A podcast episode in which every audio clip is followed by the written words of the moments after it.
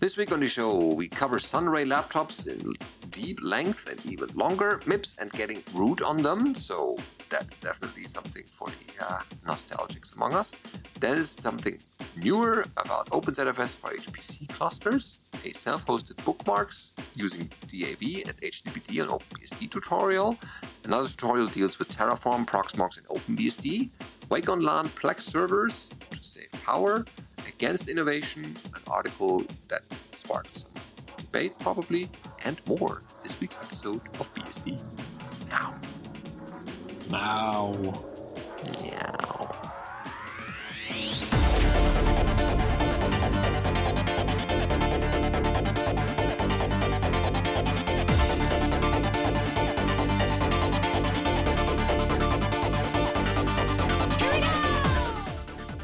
BSD Now, episode 511 Against Innovation, recorded on the 24th of May 2023. This episode of BSD Now is brought to you by Tarsnap. Go to tarsnap.com slash BSD Now, find online backup for truly paranoid people. And if you want to support this show in one way or the other, check out our Patreon page at patreon.com slash BSD Now. And we thank you in advance for that. Hello, everyone. I am Benedict Reuschling, your host. And I'm Tom Jones. Hello, everyone. Well, I said that twice, so it counts more. And, uh, well, what's the week? Uh, it's been busy so far, but nothing as busy as our headlines, which is Um, a bit of nostalgia. yeah, this this comes from uh, oldvcr.blogspot.com. I'm like frantically searching, trying to find this person's name. I can't remember how to find people's names on Blogspot. Um, this article is called "Of Sunray Laptops, MIPS, and Getting Root on Them," and it's very long with a lot of pictures. So just assume that every time I stop to breathe, there's a picture of an old computer or a sun thing because there's there's a lot. Um, Just continue breathing. That's what I need. I gotta I gotta fix that chime outside. It's so annoying. I, I, I, I don't know what it is. Somebody well, I, I, while I was at BSDCan, somebody's installed a chime in the garden that sounds like an iPhone notification sound, and it's just the right trigger. Um, this is like someone playing the MSN Messenger sound in a song, which there is a song with an MSN Messenger sound in. Anyway, um, I like Sunray laptops. They make surprisingly useful thin clients. Here, going from right to left, I'm playing Quake on my Solaris Ultrabook 2i while it serves a Sunray session via Sunray server software, SRSS, to my Silver Sunray 2 in the middle, and my Accutech Gobi on the left, I'm root. Oh yeah, from right to left. Okay, I, was doing that backwards in my head. Uh, it's three laptops in a picture. Wait, what? Root on a thin client? Let's rewind a little. Picture of a Sun mousepad. Uh, in 1984, Sun Microsystems adopted as their corporate slogan John Gage's famous observation that the network is the computer. One of my one of many neat fragments of history left rot after Larry, Destroyer of Worlds Ellison Oracle, bought them in in 2010. Fittingly, at least to me, Cloudflare acquired the rights to the disused trademark in 2019. This is an official Sun mousepad I picked up back in the day. False starts like news aside, some believed in the idea so deeply that they put significant resources into developing thin client service by their hardware to com- complement their more typical workstations. In Sun's ideal world, a user would run programs on a central server, a Sun, of course, having their session follow their smart cards seamlessly from terminal to terminal, along with any shared resources they might require. While some produced the Java OS based Java Station in 1996, ironically based on Oracle's network computer concept, it used relatively expensive hardware, being essentially a miniaturized, miniaturized SPARCstation 4. Instead, the new proof of concept for a cheaper, more connected world was the 1997 Network Terminal NUT. One wonders if that abbreviation was a coincidence based on Sun's microSPARC 2 EP CPU. Uh, that and that prototype it evolved into the first Sunray thin client in 1999, codenamed Corona. Uh, it's, it's a picture of a dog, but it's a dog holding money, and it's an advert for Sun. I can't read what the dog is saying. Dogs don't normally speak, so who knows? I, I don't know, like I know where you hit the bodies. Uh, we first talked about Sunray Line some months back by looking at one of its last examples, the laptop Tadpole M1400, and its General Dynamics rebadged and it is General Dynamics rebadged, Sun produced the first generation Sunrays not only as sidecar desktop devices that connected to a monitor, keyboard, and mouse, but even built some of them into CRT displays reminiscent of Apple's contemporary G3 iMac. However, just like it had to go cheaper to win, if Sunray was to become truly omnipresent, then it would have to go portable as well. That was where the 500 nanometer microSPARC 2 EP, a diminutive for it, was SPARCs at the time couldn't make the grade. The Sunray 1G required 20 watts to run, not counting the display it was connected to, and at least 5 watts of that went to the 100 MHz CPU alone. Downclocking it wasn't an option either, as the CPU was already too underpowered to cope with the stream.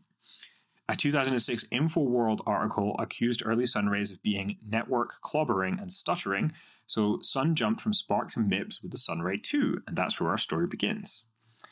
Um, it's a picture of a PowerPoint slide with four quadrants, an arm on the bottom left, and MIPS on the top right, and they've both been circled, but I can't read any more of the text to tell you what else it says. There's the words performance and power consumption on the left and bottom axes. You have to look at the article to get the full content of the pictures. The MIPS migration occurred I think the implication is that MIPS is higher power but more performant, and so you should pick it. Oh, okay. It's an advert for something called Alchemy. That's what's happening. So, sorry.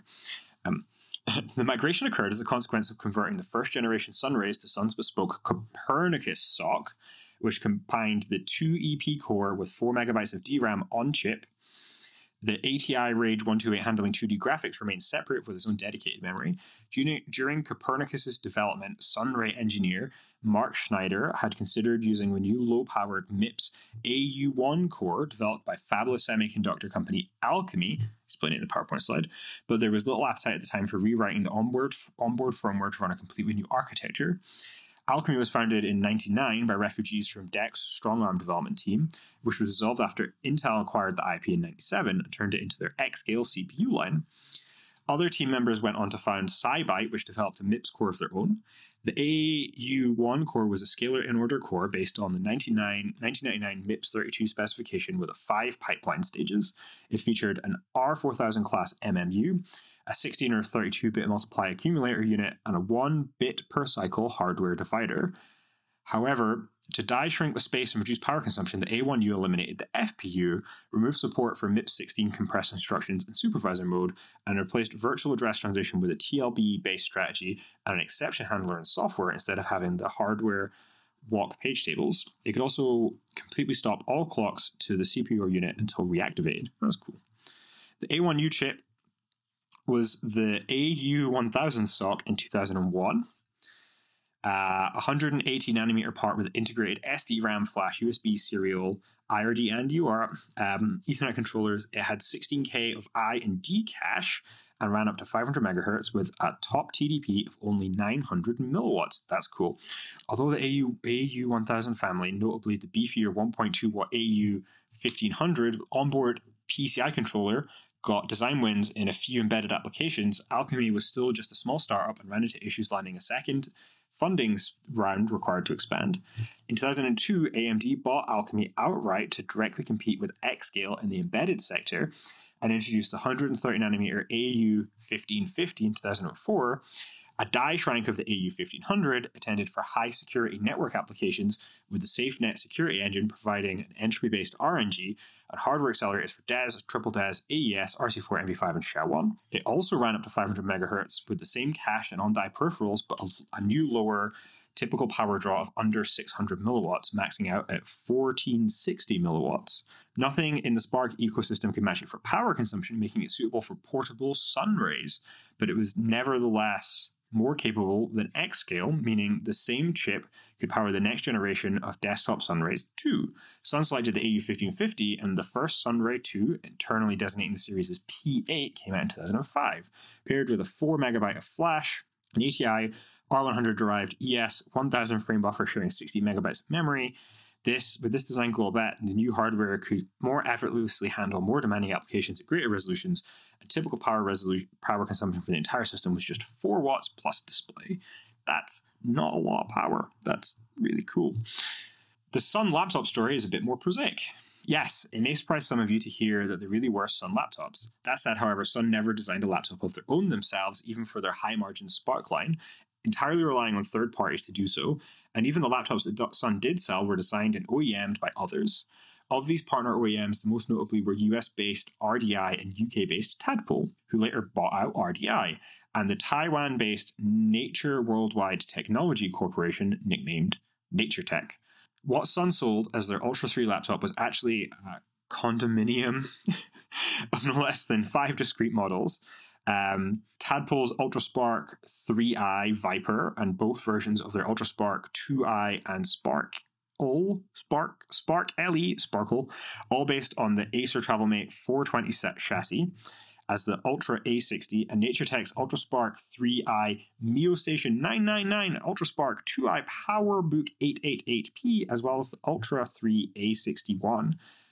The two lines were visually different, with the tadpoles in an arresting lavender case and the 888 and 999 in severe graphite and black, causing some confusion among buyers as they were otherwise completely unrelated.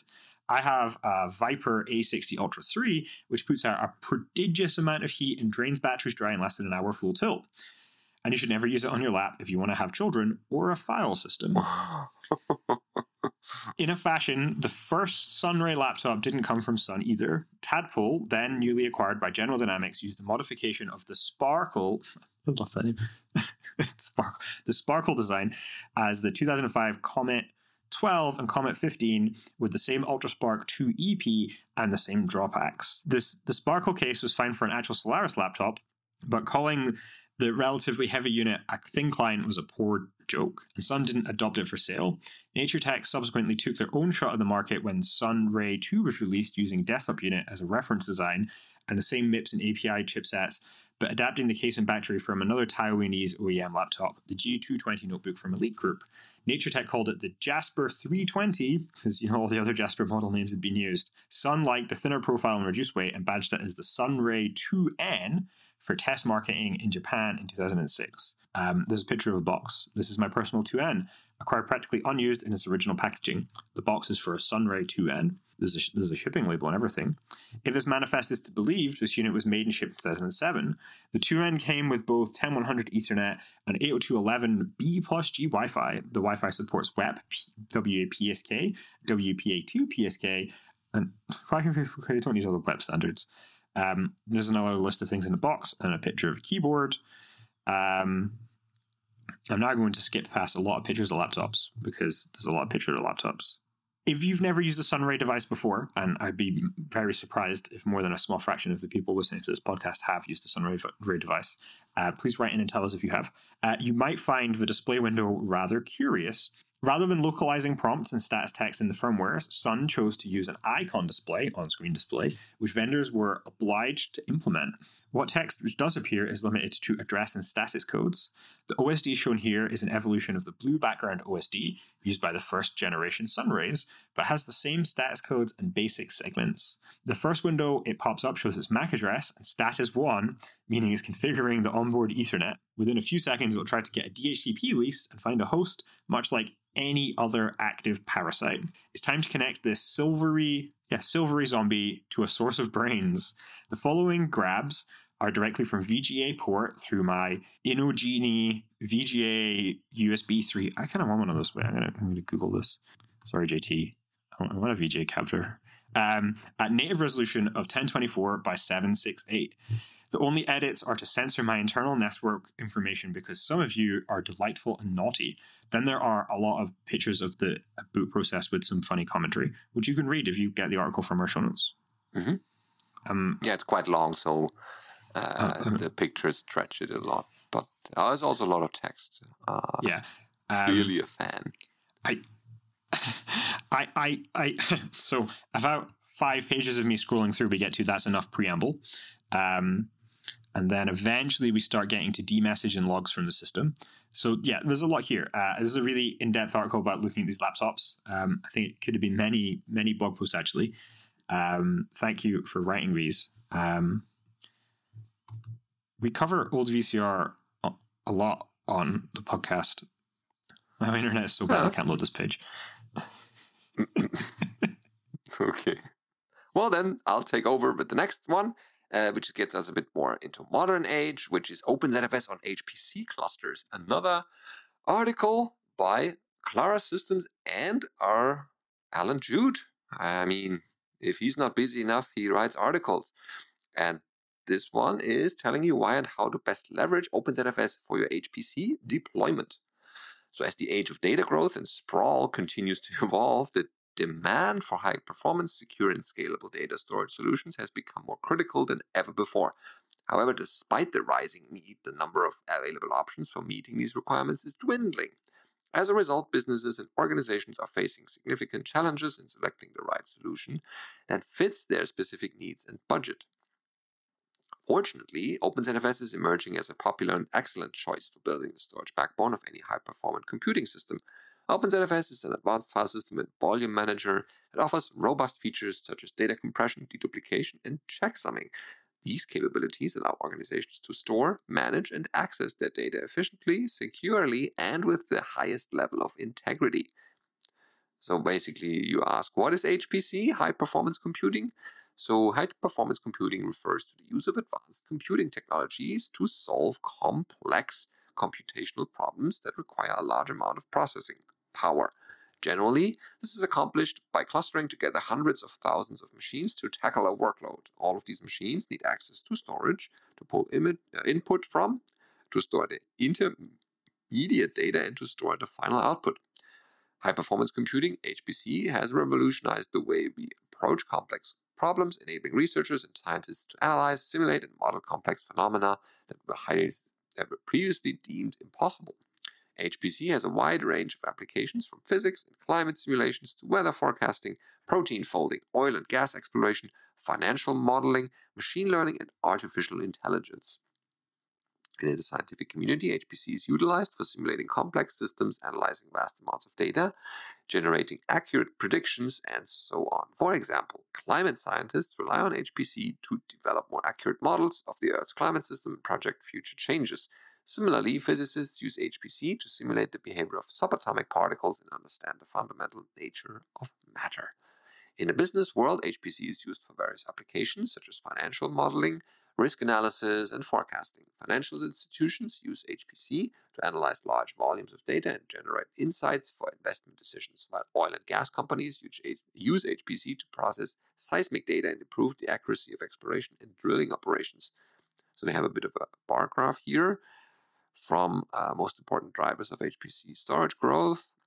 And the top one is more multi-run iterative simulation workloads. Okay. So yeah, that's um, a bit of a background here. There's a section about ZFS. I guess we can safely skip that. I mean, if Allan writes about ZFS, that is definitely uh, worth reading, but it's mostly describing um, what uh, most of us already know. The connection to HPC here is the third of this uh, chapter's paragraph, what really sets OpenZFS apart is its ability to scale to meet the needs of high performance computing environments. OpenZFS can handle massive amounts of data from terabytes to petabytes, and it can do so with ease of management and without sacrificing performance. OpenZFS is a powerful and flexible storage solution that provides efficient and reliable storage for managing large volumes of data. It's no wonder that so many companies and organizations rely on it for their storage and data management needs. So, building resilient, secure storage for HPC, the challenges. So first take a look at some of the common challenges when it comes to building overall storage for HPC. So building storage for HPC workloads can be a complex process that involves various challenges. One of the most significant challenges is scalability. Its HPC workloads generate vast amounts of data that it needs to be stored, uh, that needs to be stored and managed effectively. Therefore, storage solutions must be scalable to accommodate the growing storage requirements of these workloads. Another common issue is reliability. HPC workloads often involve critical data that needs to be accessed and processed accurately and quickly. Therefore, storage solutions must be reliable and fault tolerant to prevent access to uh, or corruption, even, which could have significant consequences for the HPC workloads and the organizations they serve. Cost is a significant consideration when building storage for HPC. The storage requirement of HPC workloads can be massive, and storage costs can be uh, can add up uh, can add up quickly. Therefore, organizations need to find cost effective solutions that balance the need for high performance storage with budgetary constraints. Uh, there's a bit more about that, like uh, data protections, efficiency, and uh, other considerations. But then bringing ZFS in to rescue your HPC cluster, they list, uh, or Allan lists here, six uh, reasons that you should consider uh, for the open source quality of OpenZFS, starting with first scalability, which OpenZFS is designed to scale to massive storage systems. ZFS dynamic allocation model means it won't run out of inodes or hit an artificial limit on total storage capacity. This is important in HPC environments that generate unimaginable amounts of data and create trillions and trillions of objects. The second argument is data integrity. OpenZFS uses a copy on write architecture to prevent data corruption during a system crash and ensures data integrity using strong checksums. This is especially important for HPC environments where data loss can have serious consequences or worse, where ingesting incorrect data could taint years of research. Third is the snapshots and clones feature. OpenZFS provides advanced snapshots and clones capabilities, which enable users to create point in time copies of data quickly, rolling back to earlier versions if needed. This is useful for HPC environments where experiments and simulations generate large amounts of data that need to be preserved. Taking advantage of copy on write nature of clones allows multiple generations of research to reuse and modify the same data while preserving shared blocks. The fourth argument is performance, of course. ZFS provides excellent performance for large file systems, making it well suited for HPC environments that require high bandwidth and low latency storage. OpenZFS is also an excellent backing store for distributed file systems such as Lustre and Ceph. The fifth is portability. OpenZFS is open source software and has been ported to a wide range of platforms, making it a flexible and portable solution for HPC environments that use different hardware and software configuration. The sixth and last of it is open source. ZFS is an open source software solution, which means that it's freely available and can be customized to meet the specific needs of individual organizations. The thriving community around OpenZFS ensures that the burden of maintaining the software is well shared across the diverse group of contributors, including storage and cloud vendors, appliance and software vendors, and institutional and governmental users. This eliminates costs associated with licensing fees, especially per terabyte fees. There is more but I think we gave you a little bit of a, a teaser to actually read the full article. Allan concludes with OpenZFS provides a trusted storage, storage foundation upon which to build massive HPC systems. With its impressive array of features for data integrity and storage optimization, it provides high performance and low cost per terabyte solution for critical storage infrastructure. Choosing ZFS ensures that your organization's investment in HPC includes a high performance and truly capable storage component without stretching the budget.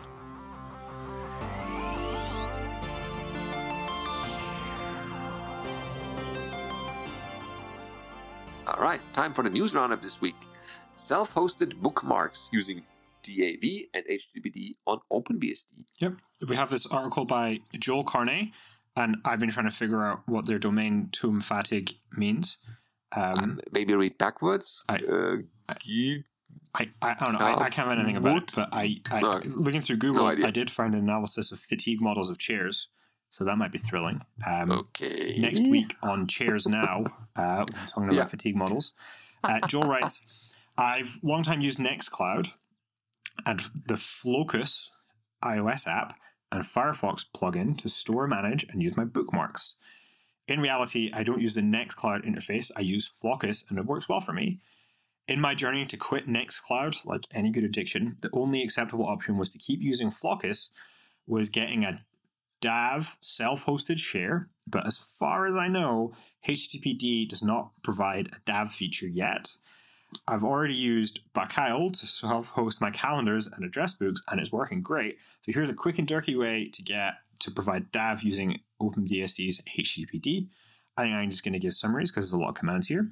Install the PHP environment there's some install commands. Uh, set up the DAV web space. Sabre DAV is not an application, it's a framework. This means that we need now need to write some code to actually do DAV things.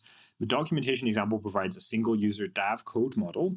Anyone knowing the URL and calling server.php would be able to create, delete, rename, manage the files. That's not, not, not what we want. Um, what we want is authenticated access users data separation of obscure URLs and users keep the code simple. We don't want DAV space and credentials to be easily guessable, so we randomly generate strings for those. One can use a shell command. Authenticated access, we can achieve this by using HTTPD and the HTPass feature by creating credentials, configuring the server. I'm not using it, but if you wish to grant access to several users on the same DAV space, you could either add credentials to the HTTPass file or add authenticate with directives to the HTTP location. Note that any use of granted credentials will have the same read write access to the data.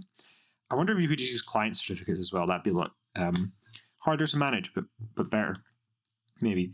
Uh, user data separation. Each set of users will have access to a dedicated subdirectory. Keep the code simple.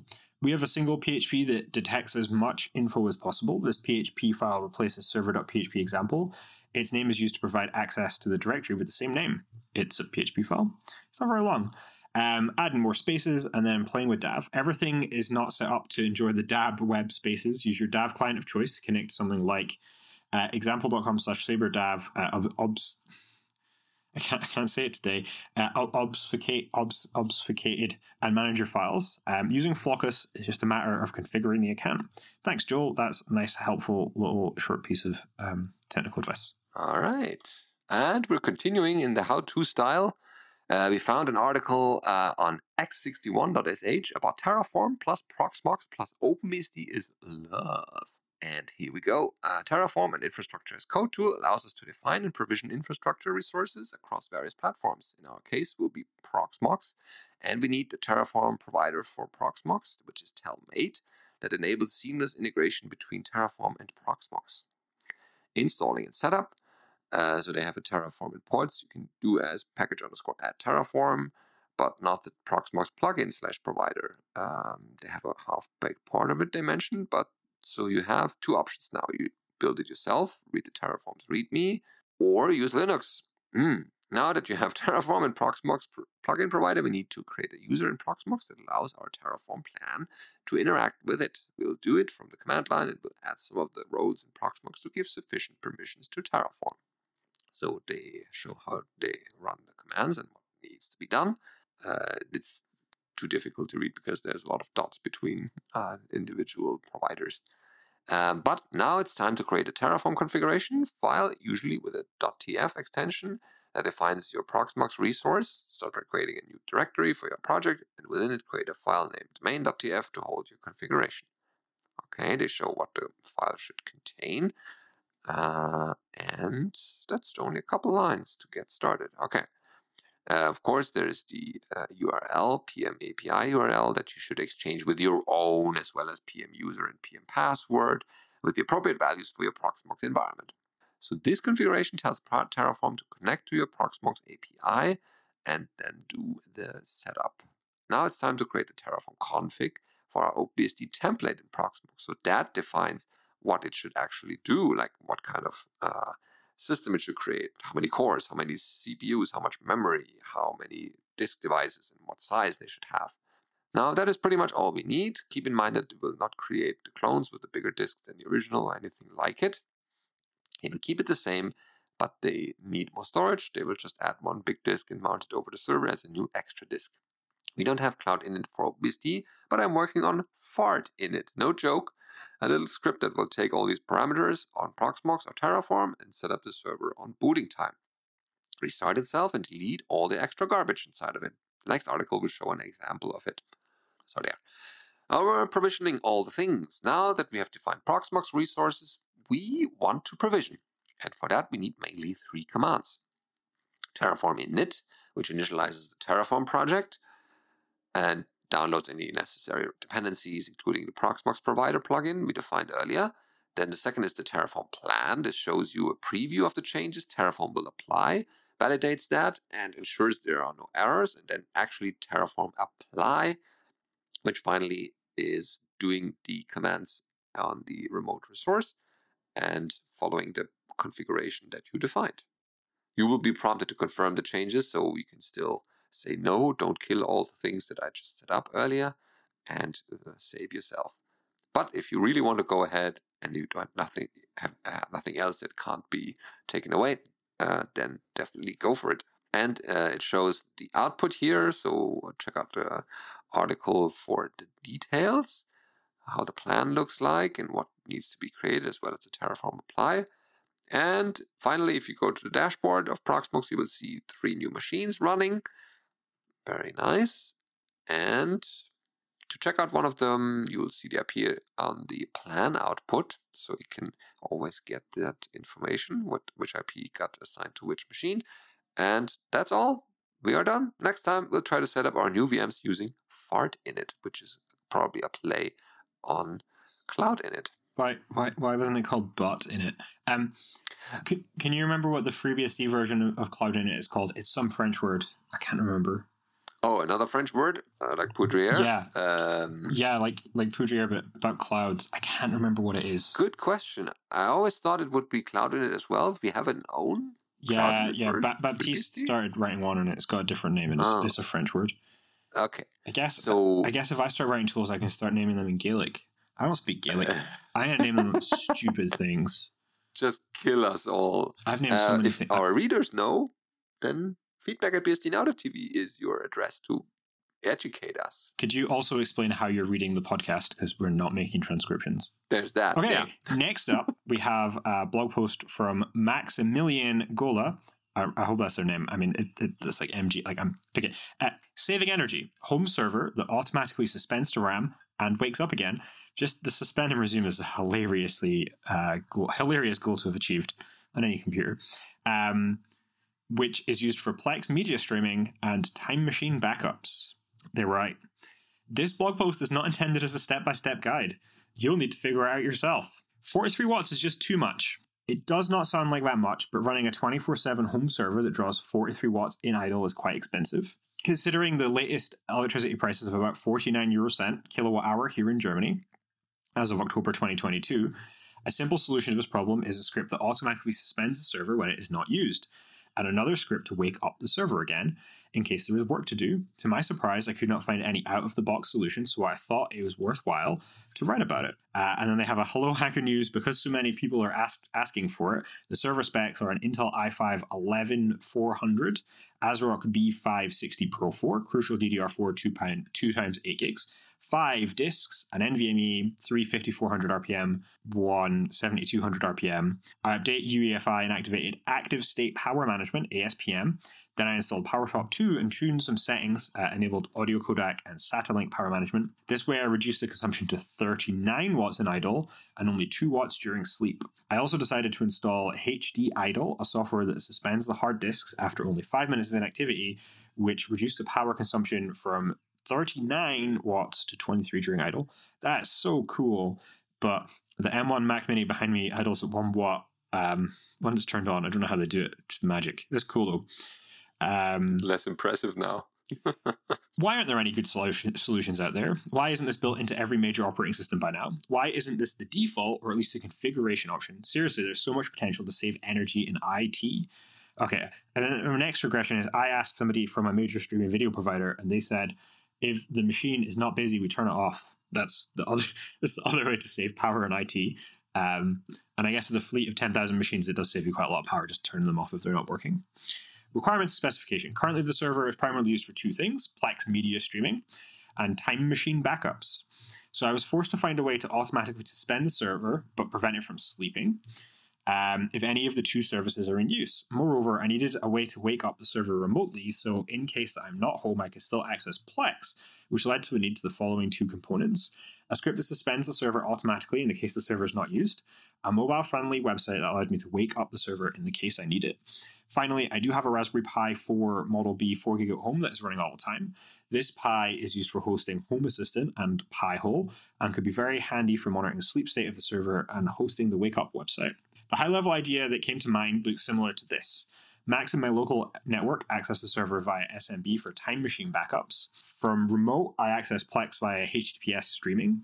In case the server sleeps, I need a convenient solution to wake the server remotely via my smartphone. The Raspberry Pi is running 24 7 and already has Home Assistant that offers Wake on LAN and device tracker integration. Implementation on the shoulder of giants. Fast forward a couple of weeks testing various options, my setup currently looks like this. The server implements a ring buffer and checks for activities once per minute.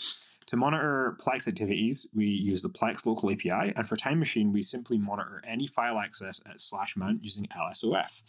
In case there's been no activity for 15 consecutive minutes, the server goes to sleep.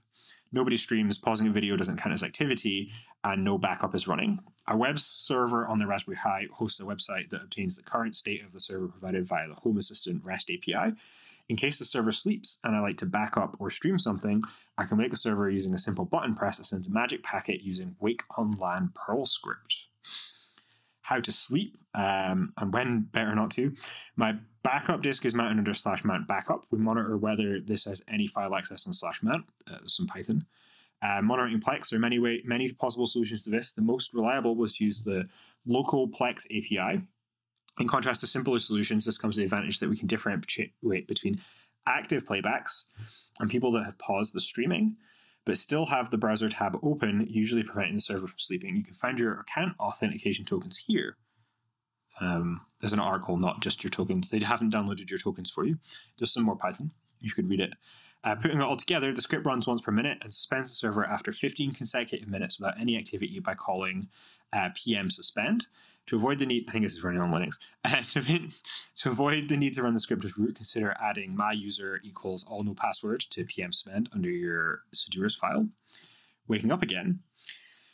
If you want to run this on FreeBSD, you can just swap pm suspend for zzz, um, assuming your server can suspend and resume, which it might be able to. Uh, I think OpenBSD also has zzz, three Z's, not four. How to wake up again. Um, enable Wake on LAN. There are many tutorials out there, but check your BIOS UEFI first and install ethtool and configure a Wake on LAN service that re-enables Wake on LAN every time you reboot the machine. Um, we create a mobile friendly website that queries and displays the current server status using the Home Assistant REST API. It also offers a button that sends a magic packet using Wake on LAN Perl script, Python version 3. Currently, there is no authentication in place. If you feel you need, it should be super easy to add HTTP basic authentication by tweaking the configuration of your web server. Querying Home Assistant. Oh my god, PHP. Yes, I know. After installing and configuring Home Assistant Wake on LAN integration, we can query Home Assistant REST API. Um, there's some PHP now. Um, and then more PHP for waking up a server and configuring Time Machine. Wake on LAN only works when you use the host name of the server, not its IP address. This way, macOS will automatically send Wake on LAN, um, send a magic Wake on LAN packet every time it starts a backup, which will wake up the server. Thank you to Jesse Cat for this hint. Sharing is caring. You can download the source of all these scripts here, and there's a link to GitHub. I hope this is helpful for some. There are probably many issues with it. Please feel free to fork and improve. And some questions and answers. How much energy have you saved using this already? In 140 days, about 60 euros. The server was sleeping 89% of the time. Without the script, uh, 140 days times 43 watts times 24 hours equals 144 kilowatt hours, which counts for about 70 euros, assuming 49 cents kilowatt hour. Instead, due to the script, the server sleeps for 125 days and was only idling for about 15 days, resulting in about 27 kilowatt hours in total, which accounts for 13 euros. What if Time Machine starts a backup but the server is not available because it's sleeping? That's easy, just make sure you use the hostname instead of the server. What if I start Plex on my TV but forget to wake the server? This is not an issue, just wake the server, and after about 30 seconds, Plex will show all your media and streaming. I wonder if you could use HA proxy or something similar as a load balancer in between Plex and the server, and then the load balancer would know the machine is asleep because it stops responding, and when it gets a request, you can use that to trigger the wake on LAN. And then you don't need to refresh because it's all being hit by ah. Plex. That might be, I don't, I don't know how you're going to get feedback. You're not going to listen to um, 40 minutes of a podcast to get there. I think this is really cool. Um, mm. I think this, I think the way that the M1 Mac Mini behind me is getting to one watt ish idle is because it's using low power idle states. And so the system's oh, yeah. not asleep, it's, it's always awake. And it's idling because it's using um, like S2 idle stuff, which this is the reason it exists. So you can build, you know, um, applications, and by application, I mean devices like things like phones where they're never really asleep. You can be woken up by hardware events very quickly. So there's never this resume phase. Um, I think if I know a ton of people hate this because they think it's just terrible suspend, but it could enable applications like this. Now there's like a hardware synchronicity to get, but I I just wish we had the tools for it. I don't think it's practical for anybody to build stuff with this as it exists now. And I've heard that um, hardware platform developers are very annoyed about it annoyed at Intel about this. So there's a lot of problems, but it is cool and we could get there. And I mean, just going from 43 watts idle down to 23 watts, is it? yeah, 23 watts idle, that's an incredible saving. And that's almost, that's, you know, what my wireless router probably draws, or it's what the mm. wireless router I measured draws. So it, it's definitely worth trying to tune this, especially if you're going to have to leave stuff on all the time. Yeah, and it all adds up. I mean, even if electricity prices uh, drop at one point, people still run a lot of hardware they're, at home. They're never going to drop Benedict. The yeah, I know. Energy companies are very happy right now. In that regard, yeah. So we might as well save a bit of our own and uh, keep the cash out of their pockets. Okay, um, and the namesake for this episode is Against Innovation by Dada Drummer, Substack.com. This goes like the following. This week, Twitter was supposed to remove checks on verified accounts and do whatever else its autocratic owner decides to do next. So, here, by the way, this is from April 4, 2023. So, bit of uh, time has passed since then. Um, and yet, the destabilization effect is just as real. No one knows when the next update will come or what it will bring exactly, which means users not only have no say in the matter, but can't even adjust in anticipation. It's been destructive to the use of the platform as a communicative tool, to say the least. And yet, this erratic behavior is all too familiar from our use of other, supposedly more rationally managed software that we depend on. Who knows what the next operating system update will do to the digital tools we use each day? What older files will be rendered unreadable? Or what painstakingly curated digital music collection will suddenly be scrambled? There's a link to a separate thing? Or no, just, just emphasis. Okay. I thought it was underlined because it was a link. Okay. Um, which is why two years ago this month I disconnected my recording studio from the internet entirely. This wasn't an analog rebellion. I didn't trash my studio computer and replace it with vintage tape machines. On the contrary, I did it to preserve the digital audio tools I have come to rely on. I wanted my tools to continue working the way I know. The familiarity is part of my skill set in the studio, and as a self taught DIY audio engineer, do it yourself, I don't have a lot of skills to spare.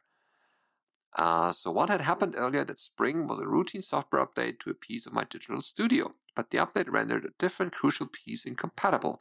So I updated that, which made another piece incompatible, an expensive piece. And I couldn't update that. That was at the height of the pandemic. Who could afford to update anything? Moreover, I was in the middle of a project, mixing our album, a Sky record, and I very much wanted to continue along the lines I had started. In the digital era, we are all accustomed to fast moving technology. But could I really no longer make it through even one album from start to finish on the same equipment? And if not, how do we ever come to any kind of mastery of our tools? The network betraying my studio was also the source of answers to such questions, of course. I went online and started asking everyone I know in audio engineering how to deal with this situation.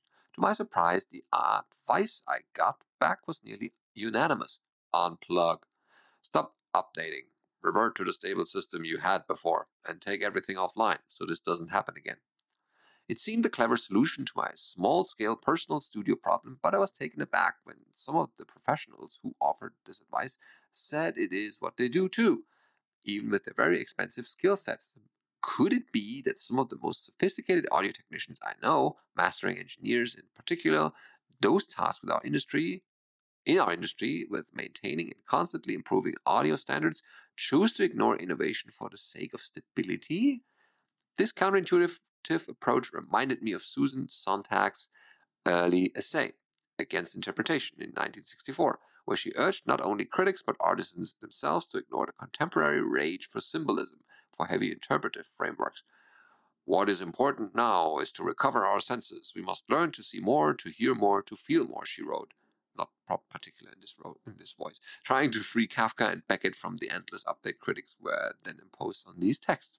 Sontag, Sontag, that is with uh, one N for the Germans among me, uh, looked at mushrooming interpretations as so much distracting. So our task, quote, is not to find the maximum amount of content in a work of art, much less to squeeze more content out of the work that is already there. Our task is to cut back content so that we can see the thing at all.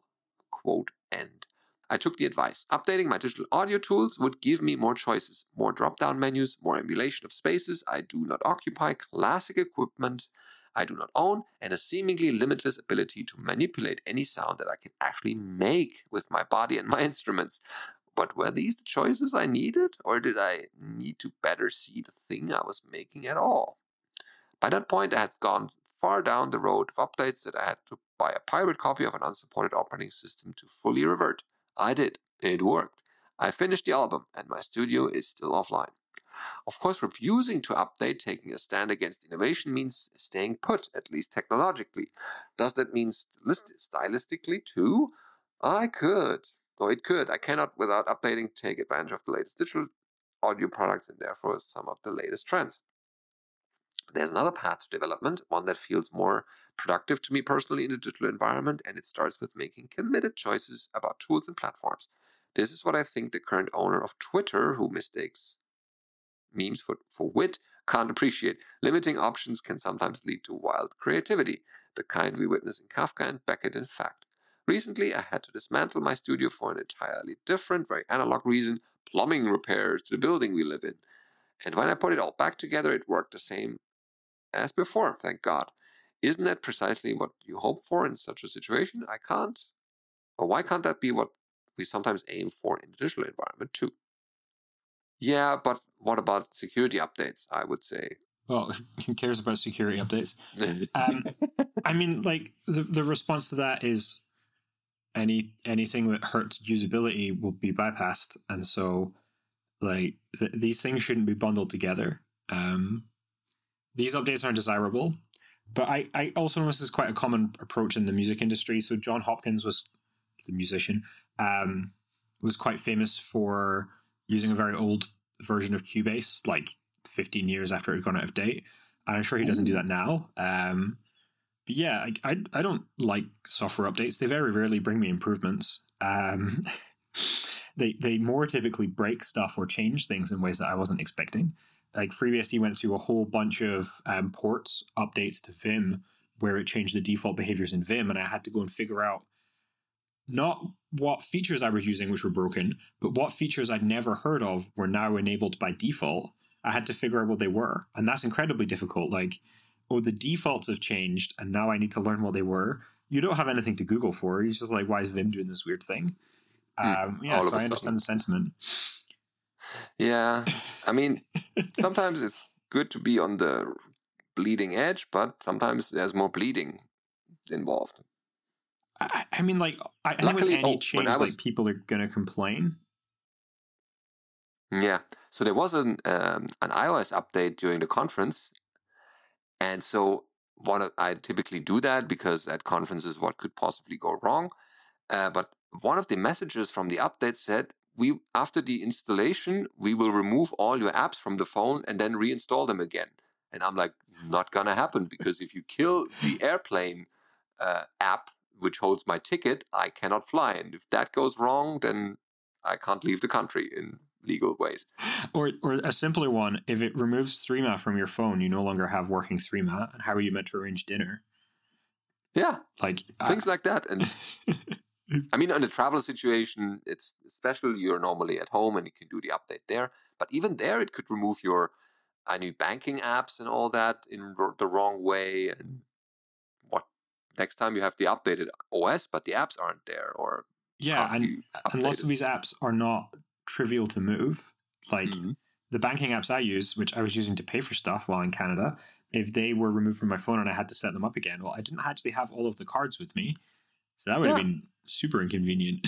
Verification and all that. And sometimes the banks are a bit slower to uh, catch the newest OS updates. So there's, you can really brick yourself in unintended ways by just saying, oh, yes, give me the updates or auto update even. Uh, but definitely let us know your thoughts about these things, how you handle updates, or anything else um, that is coming as messages on your screen.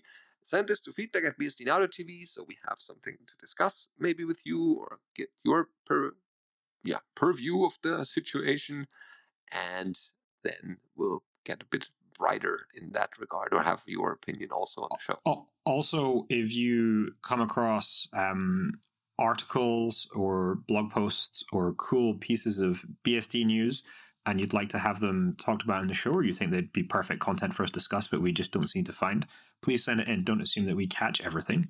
Um, we, we build from the community that listens, and so we're really happy to get suggestions for things to cover. And if it's from people that are not represented well in our community, that's even better. Um, but yeah, send stuff through. BSD Now is sponsored by Tarsnap. Everyone needs backups, and Tarsnap ensures that your backups are not only safe, but also secure. Your data is encrypted on your device before being sent to the cloud. You can be sure that only you have the ability to read your data. Tarsnap takes your data and works out what is duplicated so that it then assembles the data into compressed blocks and creates them with your local private key.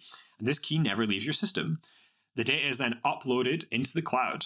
Even if someone is able to obtain your data in the cloud, they will not be able to decrypt it and access your files. Tarsnap is easy to use. If you can use Tar, then you can use Tarsnap. Tarsnap is prepaid, so you never have to worry about an unexpected bill. Tarsnap is fully open source, allowing you to inspect the code and make sure it does what we say it does. And Tarsnap has bug bounties so that if you find errors in the code, you can get paid for helping make the software better. With clients on all major platforms, there's no excuse not to have good backups. Go to tarsnap.com to learn more.